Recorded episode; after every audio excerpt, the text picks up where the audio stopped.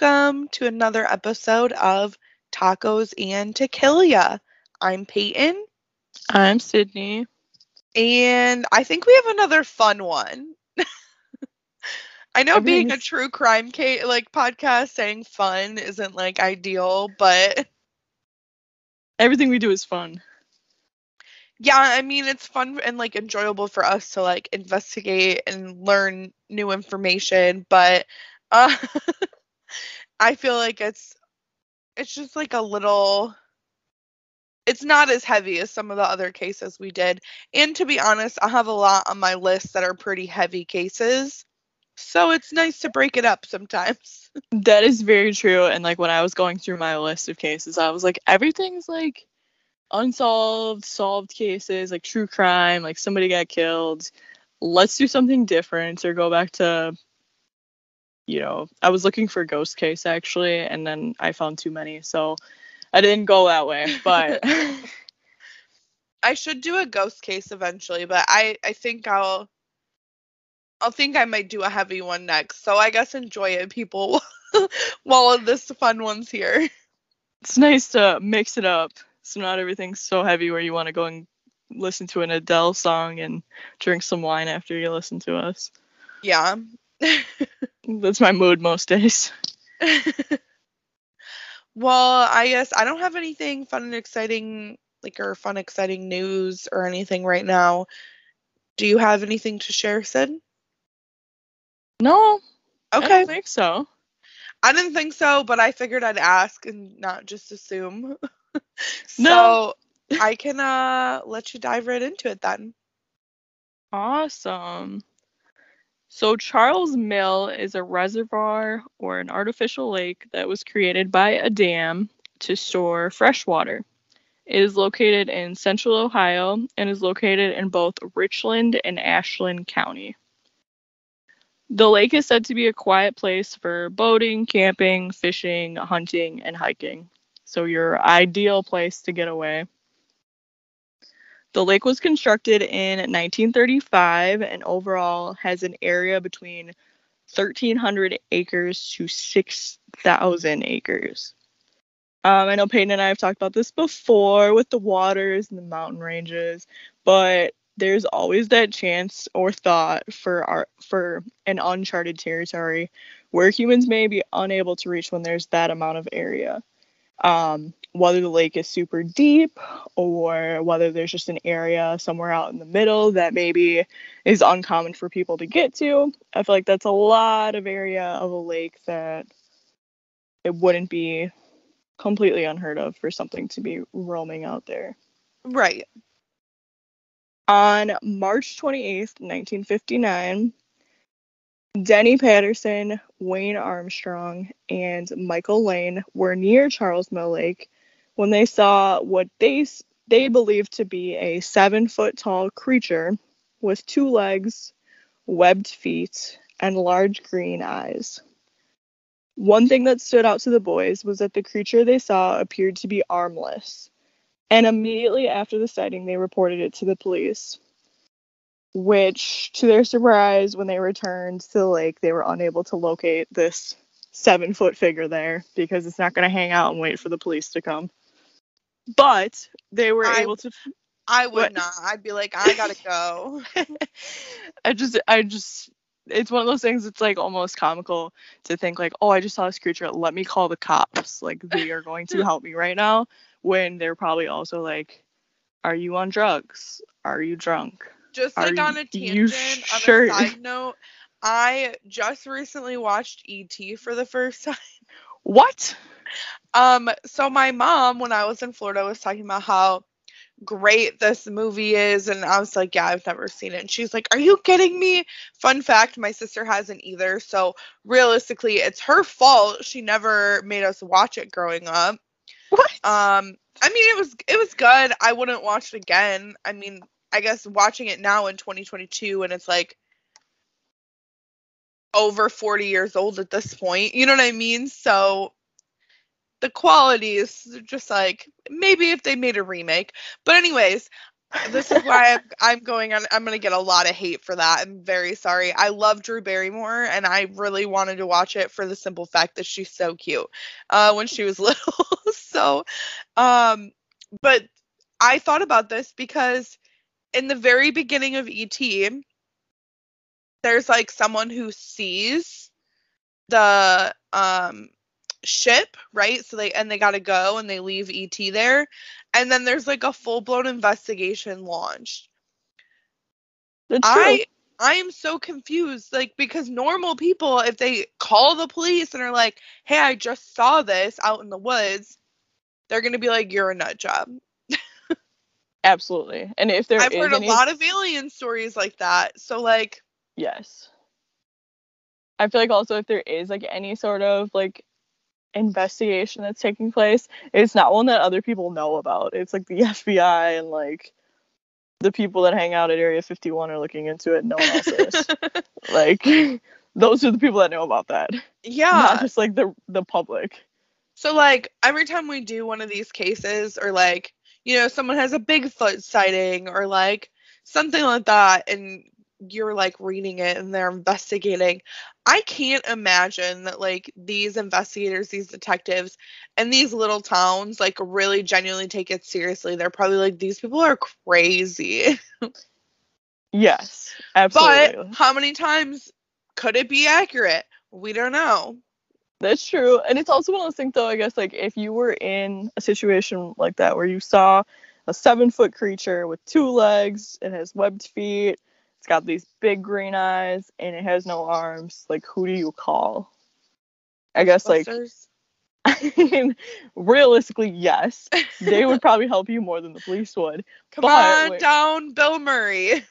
Typically, when like you fear for your life or like if there's an incident happening, people go to the police. So like they don't know who the fuck else to call. Yeah, I don't know. I think like especially with a creature being seven foot tall or however tall it is, I'd be like, uh yeah, this is like very scary. I need you to like come protect me. So I think I would call the police, but also I I guess I don't I don't know.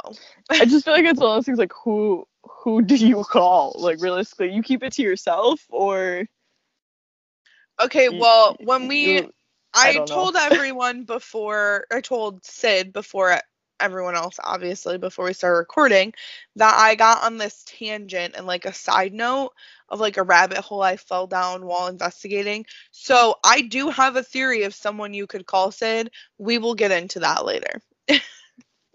great. I'll leave that there then. Okay. So they go to report it to the police. It, it says that they reported it to the police. So I mean, they're probably running from this area. They're not gonna pull out their cell phone. It's 1959.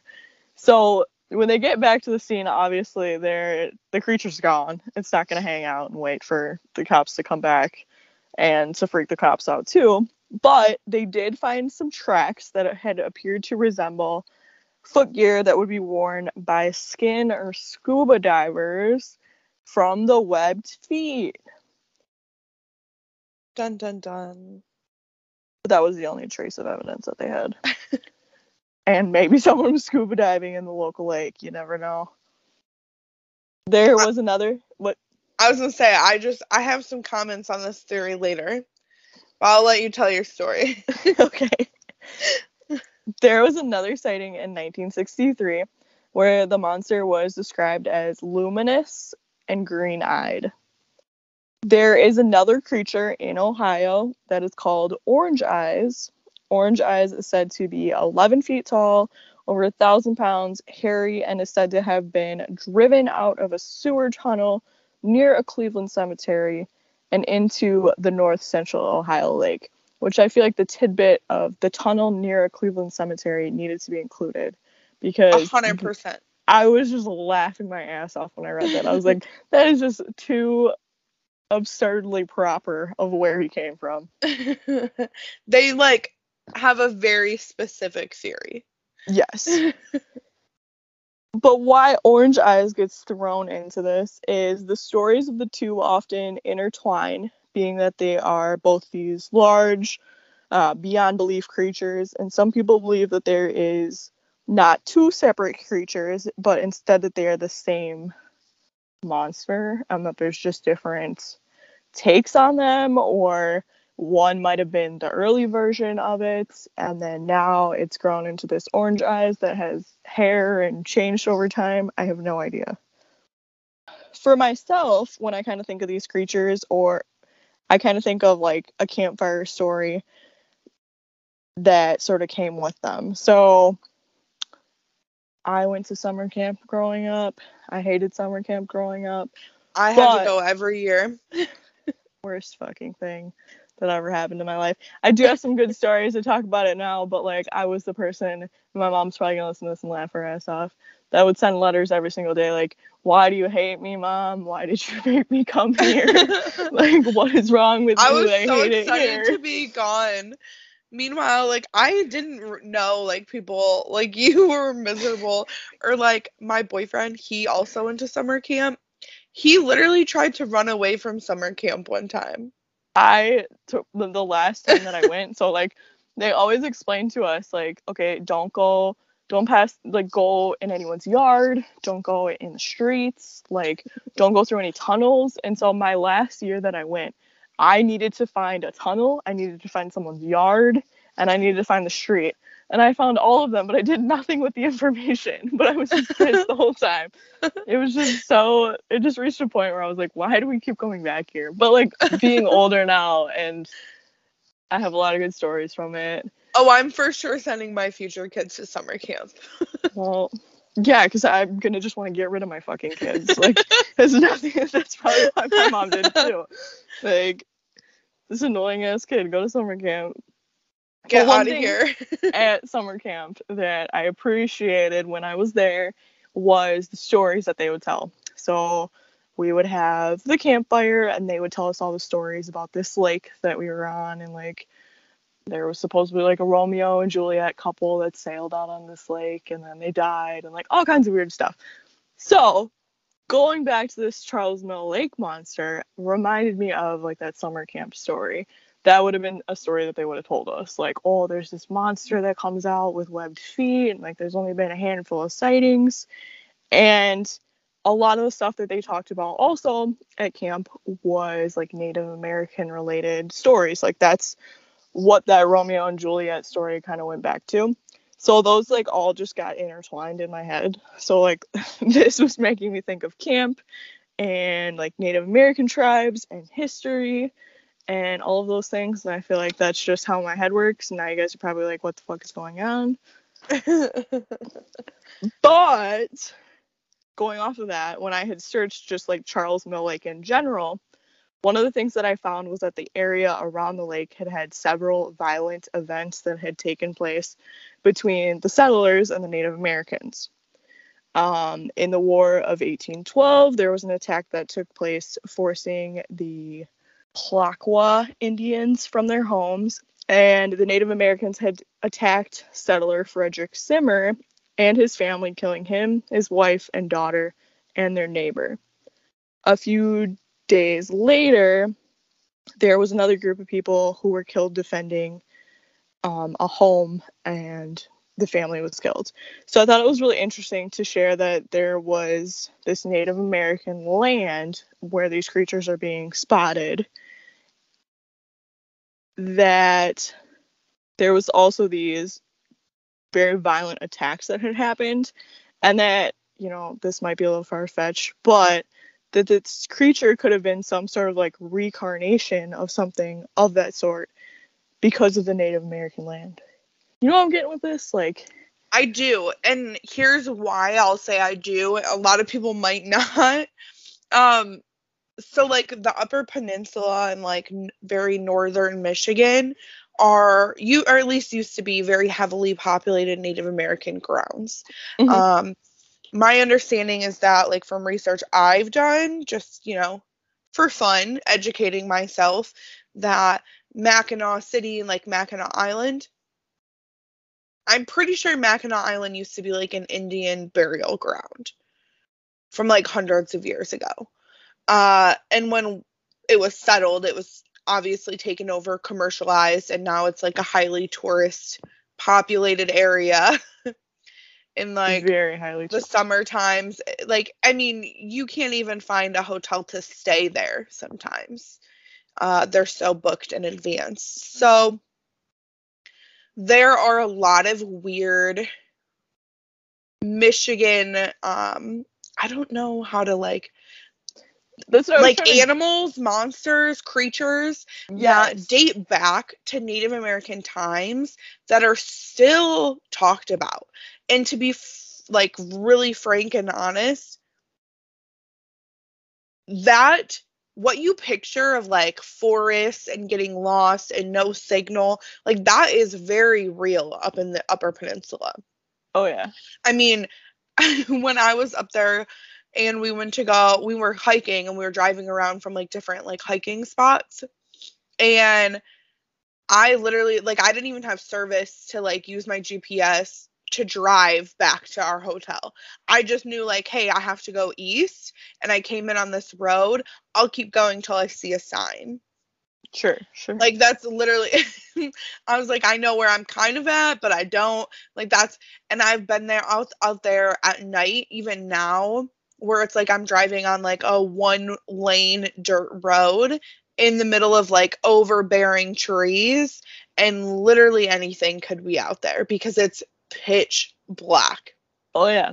They don't have street lights. They don't even have like house lights half the time. Like you Yeah. know what's going on out there? So to think that like at least back in 1959 that there was something out there, I don't think is off the table to be like I don't think that like oh these people are crazy. You got to like picture it's by the water at night in 1959. It is very dark. Sure. I'm there aren't like street lights like there are now. Um, I'm sure like there wasn't, you know, like security and all this kind of stuff that like security lights or anything like that, safety lights, none of that. So it, it is probably very dark. Uh, sounds also travel very oddly and like cr- eerily over water. So like I'm sure that didn't help the situation and them being teenagers, I don't discount that they saw something. What it is, I don't know, but I do think that like with the history of the area and it being like the time where you couldn't see anything and like hear anything clearly and it was very dark. I think it is very possible that is something other than someone. I don't know if I went on a tangent there de- a little, but definitely definitely a thing. Not a someone. There's definitely a lot of like creatures out there. And it being so dark, maybe I feel like some of those things, like, you know, we talked about the Beast of Bray Road, I feel like they're kind of like maybe aware of themselves so they know, you know, when someone else is out there or like are thinking no one can see them and then go out in those times. Like they not they're not just like walking around during the daylight. Like they're aware of their surroundings almost. So maybe they assumed it's so dark, no one's gonna see me. And these three kids are like, what the fuck? yeah, and so I had like the theories like tab that I like wrote in my notes, and I wrote a lot of like tangents even in my notes, so I'll summarize here.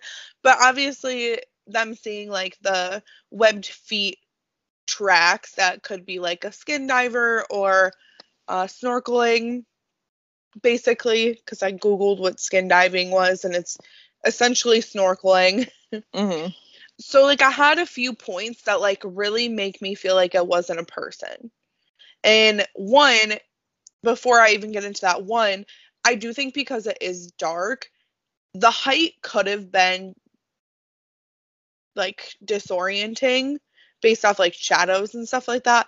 But so like one of my points is like you know if there was a person and it was a person out there like skin diving or snorkeling or whatever if they're that tall, I'm guessing if they're doing it at night, they're local. And I'm guessing if you know a seven foot tall local, you're gonna go talk to them first and be like, "Hey, were you out there?" Like, I mean, especially, you know, think small town 1959. I'm sure if there's someone in your town that's seven foot tall, you know who they are. That's true. That's true. That has bright green eyes Yeah. and Well- arms. so another point I had is like, why the heck would they even be out there at night? So like I mentioned it being dark. The whole point of like skin diving is basically using these techniques for like breathing and essentially snorkeling, staying close to the water, but still being able to like observe the aquatic life underneath. It's dark. You can't see it. So it makes zero sense why someone would do that at night. Plus, it's extremely dangerous. Like, what if you got, you know, like stuck somewhere, or you swallowed in water, or you accidentally got out too far and you get tired and it's at night? You know what I mean? Like, it doesn't make sense to me why someone would be doing that at night. And my my last point was that it doesn't explain the armless part at all. True, true. On your second point, though, I definitely agree that it's a daytime activity, but I do feel like there are some weird people out there that maybe like they work goofy hours or whatever, so they lo- want to do their hobby, but they do it at weird times. Like, I don't feel like that's necessarily unheard of, and no one cares if things are dangerous anymore. yeah, but like, wouldn't you have flashlights or something? Maybe, but like, Because you can't even see then. also, I don't know. People are weird. I don't feel like people care about the danger aspect. They're I like hopping off true. hopping off paths all the time. I've seen your sister do that stuff in real life. Hopping off paths that we're supposed to be on, jumping over things. People don't care about their lives. Yeah, they're reckless. Morgan, probably- you're reckless. you probably should have a flashlight, yes. But I guess I could see that. That's probably the only point that I could see from both sides where someone might just go out there and be like, "Oh, well, I'll just go tonight. It's fine." You know, maybe the flashlight they didn't cuz you wouldn't have the flashlight in the water with you, I guess. So if you got just got out of the water rummaging it's hard because I'm thinking of like modern day, right? So like I'm thinking mm-hmm. modern day if you're doing that, there's like all this technology to like be able to see at night and That's do true. that kind of stuff at night. I'm trying to think like I don't were there I'm guessing there probably weren't everyday people being able to get like waterproof ca- lights like to go underwater where you can do that and like order it off Amazon now like I don't Let know Let me get this headlamp from Amazon. Well, I mean, they didn't have like candles back then, but like they definitely didn't have water. I don't think waterproof items were as pristine. well, like as maybe not just not as perfect as they are right now. Like there wasn't guarantee that they were gonna be. Yeah, and I'm guessing it was like those types of like waterproof diving gear was probably Mhm. like for extreme like people who were doing expeditions and stuff. So I don't know. I did find someone that you can call though. Yes, who can I call in case Okay. of my cryptid experience? So I went on a tangent. Highly recommend. I'm going to be buying his books. Um, and this name might kind of sound familiar. So, Loren Coleman is a famous American cryptozoologist. He's written many books on famous sightings and even less famous, famous creatures or things people have seen. So I was trying to figure out, and I even went back through our notes, like from like from various things we've covered, and I don't remember what it was. If it was like the Flatwoods Monster, Ogopogo, I have no idea, but I know for a fact I've heard Loren Coleman's name. And so I'm like, when I saw him in like the notes, I was like, I gotta figure out why. So apparently, he's like one of the most prolific cryptozoologists ever. he's written books on Bigfoot, the Yeti, the Loch Ness Monster, Mothman. He has one titled Weird Ohio, and he literally just talks about all of the different sightings that he's investigated in Ohio. There's a lot of weird shit in Ohio. Yeah, well, apparently there is. I um, I don't think I didn't see if you mentioned it. It's one of my fun facts. Um, so like there's a lot of like cryptids in Ohio, and I did I have heard of the Loveland Frogman before. And that's in Loveland, Ohio, which is another super famous cryptid, and it's like literally about a hundred miles away. so like Ooh. doing this research, there was at least four or five cryptids that like were intertwined or in the area. So I yes. thought that was pretty wild. But so I did see that Loren Coleman investigated this Charles Mill Lake monster. He did go to the site where like the teenagers saw the creature. So I'll give you a quote of what he said in 1985 following his like investigation. A green-eyed, 7 foot tall, seemingly armless humanoid seen late in March 1959 by Michael Lane, Wayne Armstrong, and Dennis Patterson came out of the lake and left behind tracks that resembled the footgear worn by skin divers. The thing was seen again in 1963 and described as luminous and green eyed. I examined the site of these encounters and can testify to the Charles Mill Lake's swampy affinities, certainly a good home for a Black Lagoon beast. So obviously his mention in 1963 is like potentially linked to that other cryptid too. Uh but I thought it was really interesting. He actually got a lot of hate from this comment that he made because everyone was like, "Oh, this is like science fiction. Why are you comparing like science and fake stuff like a bl- the black the creature from Black Lagoon and things like that?" He was basic, basically stating like scientifically speaking, like it's not unheard of because of these like you know, uh characteristics and the qualities of the area. Even in 85 he was like it's very possible that like something is there. I thought it was interesting. I would for sure call Lauren michaels. I went to his web uh loren coleman sorry i went to his website and there's also a cryptozoology museum which i do think we should eventually go to Where's the museum at?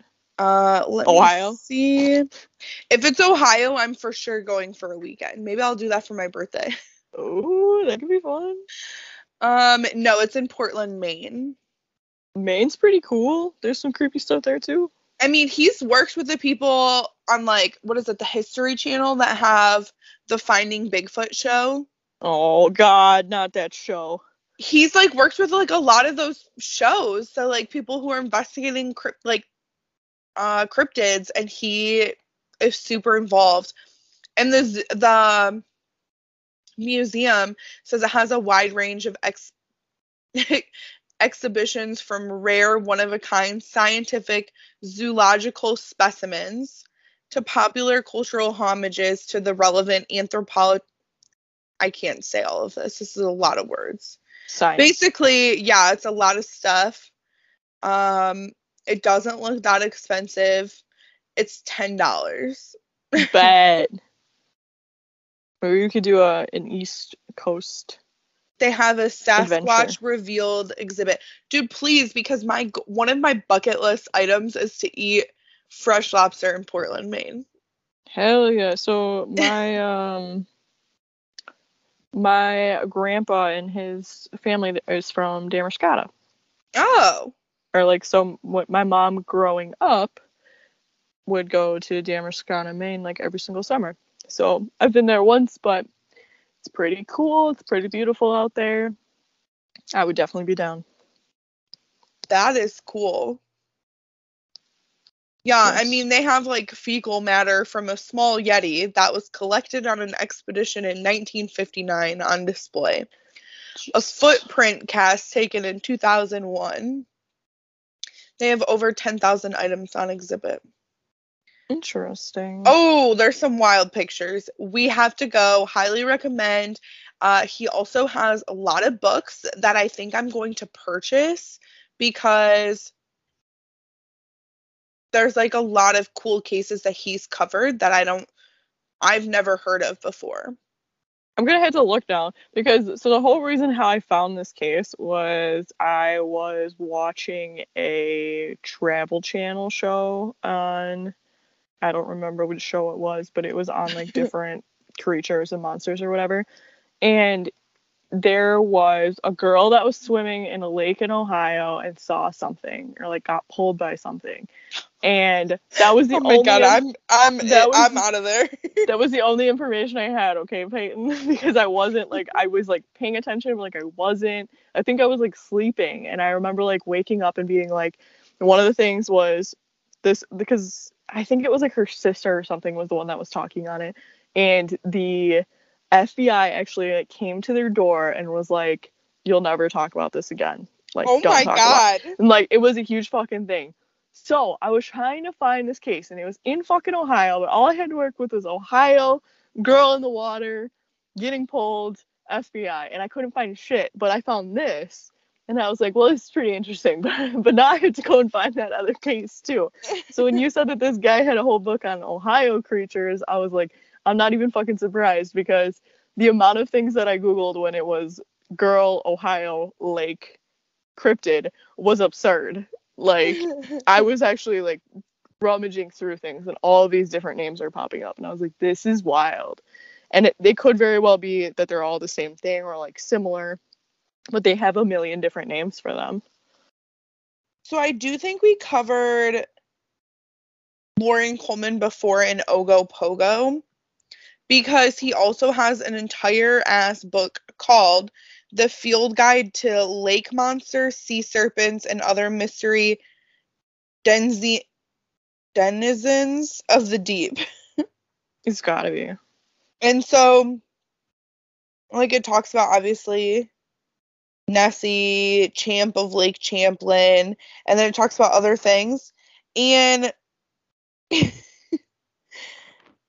was a consultant to Unsolved Mysteries, A&E's Ancient Mysteries, the History Channel's In Search of History. I'm like so in shock that like I've never heard of this guy before, but like I'm now going to purchase all of his books. So stay tuned, folks. You're gonna probably get some more weird Ohio stuff and weird lake monsters. And um, what's one of these books I already added to my cart? Cryptozoology A to Z, the encyclopedia of Loch Ness monsters, Sasquatch, chupacabras, and other authentic mysteries of nature. Chupacabras in Ohio. Well, we're coming for you, Ohio. If all of our cases are now based in Ohio, don't even be surprised. Just change the whole podcast name. to Weird Ohio.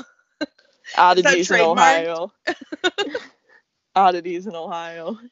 You know, I thought we were focusing originally on like a lot of Michigan and Wisconsin cases, but I think it's very fitting that, like, you know, ongoing joke in the Midwest is like Ohio sucks. No offense to anyone who lives in Ohio that are listeners, but I'm literally in like several Midwest versus everybody type of groups on Facebook. I sent sent a meme the other day from one, but Dude, they I just died. rag on Iowa and Ohio so much, and I was like, wow. I always thought that was just a Michigan thing, No. But also you you guys have a lot of weird things going on down there. Hope, Ohio. And this is coming from someone who literally was like, "Oh, I want to spend a weekend in Ohio," which I know sounds weird, but there's like a million different museums I want to go to, so that's what I will probably be doing at some point this year. I've been to Ohio. I think I went to well, I went to the Rock and Roll Hall of Fame Museum. In there. Cleveland, yeah, I love it. That was like I think the only time I've ever been to Ohio, but that was pretty cool. I used to like growing up we did soccer tournaments in Ohio like once a month. I used to know Mhm. Dayton, Ohio like the back of my hand and I didn't even have a driver's license yet. Jesus. So, I mean and then we have you guys have Six Flags over there. We have Cedar Point in Ohio and it's only a few hour drive from us. So we used to go to Cedar Point all the time. That was So, always yeah. something that was on my bucket list. That never Cedar went. Point. Hmm Oh, we should totally do a trip. It's the most random thing, but I was, I always wanted to go there because I always have watched like the Travel Channel or like the TLC shows, and one of before I got into like the the weird oddities of the world, it was like places to travel to. So I heard that's how I heard about the slide and the Golden Nugget was from this Oh, television yeah. show. That's always something I want to do, and Cedar Point, and then they have like I don't know, there's like some ride or something. I would have to literally dig through my like fifth grade notebook and I can get you more details on this. Um but there's like some ride or like something to do there that was like unique that you can't do like anywhere else. And I was like, huh, that's pretty cool. I'm trying to think of what it would be. Or food or something. It was something that was unique to the park because that was my big thing with like all you know, I want to do all these things, but I would like to experience something that would be unique. Like you said, you wanted fresh lobster. So, like, go to Maine and get a lobster roll. Like, something that's unique to that specific area. Oh yeah. I'm googling it. Bear with me. I have no idea what it would be, though. I do have it, probably. I definitely have it written down somewhere. Yeah, de- we'll we'll we'll connect later on. I'll Google it later. I'm trying to think of like what ride it might be, but I have no idea. Oh my god, wait, it's the second oldest operating amusement park in the US. Interesting. See, that it opened in 1870. It's way older than Disney. Disney That's- World's uh, celebrating its 50th anniversary this year. See, this is something that would have draw- brought me into it. Interested. This is All right. wild. Okay, yeah, We're, we're, just gonna, going we're- on tangents. Sorry, y'all. so as much as we're talking about weird Ohio, it also seems like we have turned it into an ad for Ohio. So I'm sure in social media, one of my our posts will make eventually will talk about recommendations or weird things in Ohio to see. So if you're in Ohio, go to social media, check it out. We want to hear your recommendations. Yes. And if like ohio.com wants to like get an ad for us, I would be happy to say like Ohio. Yeah, Simply we can do whatever their little line is. Yeah, we can do like the TV ads, but on yes. the podcast. We're totally here for it. Just for Ohio. Ohio. Find it here. That's what it is. Is it? Did you just Google it? I just Googled it. That's a fitting. Find it here because you can find a lot of weird stuff in Ohio. I'm for it. Find a cryptid a cryptid here. All right, hit me with some jokes and facts. All right. Do you We're still doing the the jokes last? I think so. Yeah, let's do that. All right. I So the to think about it. The for this one literally took me on a wild ride. I was like, what the oh fuck? man. The first the first known English language taco recipes had appeared in California cook cookbooks starting in 1914.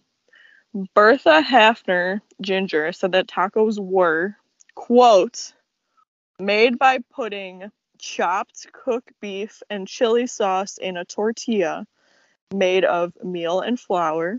Okay.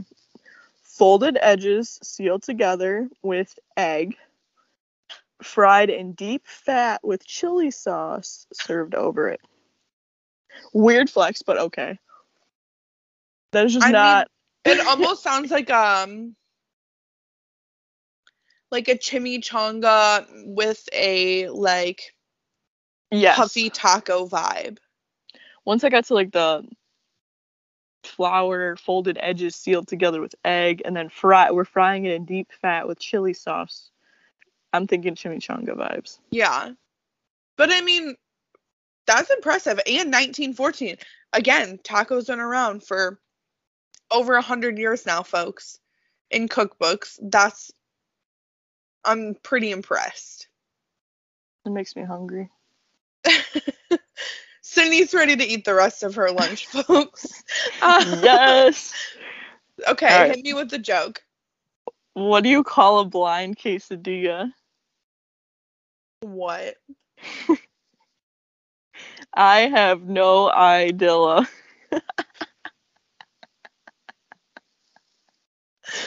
So I hate you so much. this is like I was laughing my ass off when I read this earlier too, because I was like, "Oh, what was my joke for today?" Like before we got on, and I read it. I was like, "That's so great. It's so dumb." I have no idea. I like how you're laughing reading the joke and like waiting to say it too. You were so excited. it was so dumb. it's so dumb. I have a literal tear that's falling from my eye right now. Oh my All god. right. Okay, well, folks, you can find us on Facebook at Tacos and Tequila Podcast. On Instagram at just tacos and tequila. We also have a website, tacos and tacosandtequilapodcast.com. Links to all our episodes. It's got sources, it's got a link to our merch, and a contact sheet if you want to shoot us an email. Yes, and there has been some people um messaging messaging us via Gmail and Instagram lately too. Again, keep doing that. We definitely want to hear more about what cases you guys want to hear. Yeah, or even uh like any feedback. I know like one of the emails I well Sydney sent me a screenshot of and then I eventually went on to respond uh was just like giving us feedback and how like they just started listening and we're doing great. Like that kind of stuff like it's so nice to hear. There was uh so I appreciate it. there was another recent one too. I don't know if I sent you this one or not, but there was another recent one about the episode that we did on Danny LaPlante. And they said that there's a new like book coming out on it. So he basically said like you might want to do another episode after you read this book. Ooh, uh, maybe we'll do an up- update. Yeah, so That's definitely anything like that. It's good to read. Yeah, absolutely. And any updates that we aren't following too, like for cases we've covered, especially like those unsolved ones. Uh, I know, like Sid and I were talking about earlier, we posted on social media about the Ellen Greenberg update. Basically, new evidence was provided to investigators, and the district attorney is re-investigating and looking into the case for the first time in years, which could potentially reopen it and have it redeclared an open case instead of a suicide. So, fingers crossed on all of that. Yes. Uh, good but stuff. we'll try and uh, keep updates too on there. So if you see anything as a listener of something we have covered and we haven't mentioned, like updates, feel free to send it to us. Sometimes it's really hard to try to keep track of any everything in life. That's very true. Am I missing anything else? You can um, rate and leave a review on Apple Podcasts and Spotify if you haven't already. That helps us get noticed and it makes us feel good about ourselves. Yeah, it's greatly appreciated. Like I said, we love the feedback, especially f- positive feedback. It's nice to hear. So we appreciate it. We really do. I think that's it now. That's definitely it. All right. Well, thanks for listening. And I guess we will talk to you all next week. Bye. Bye.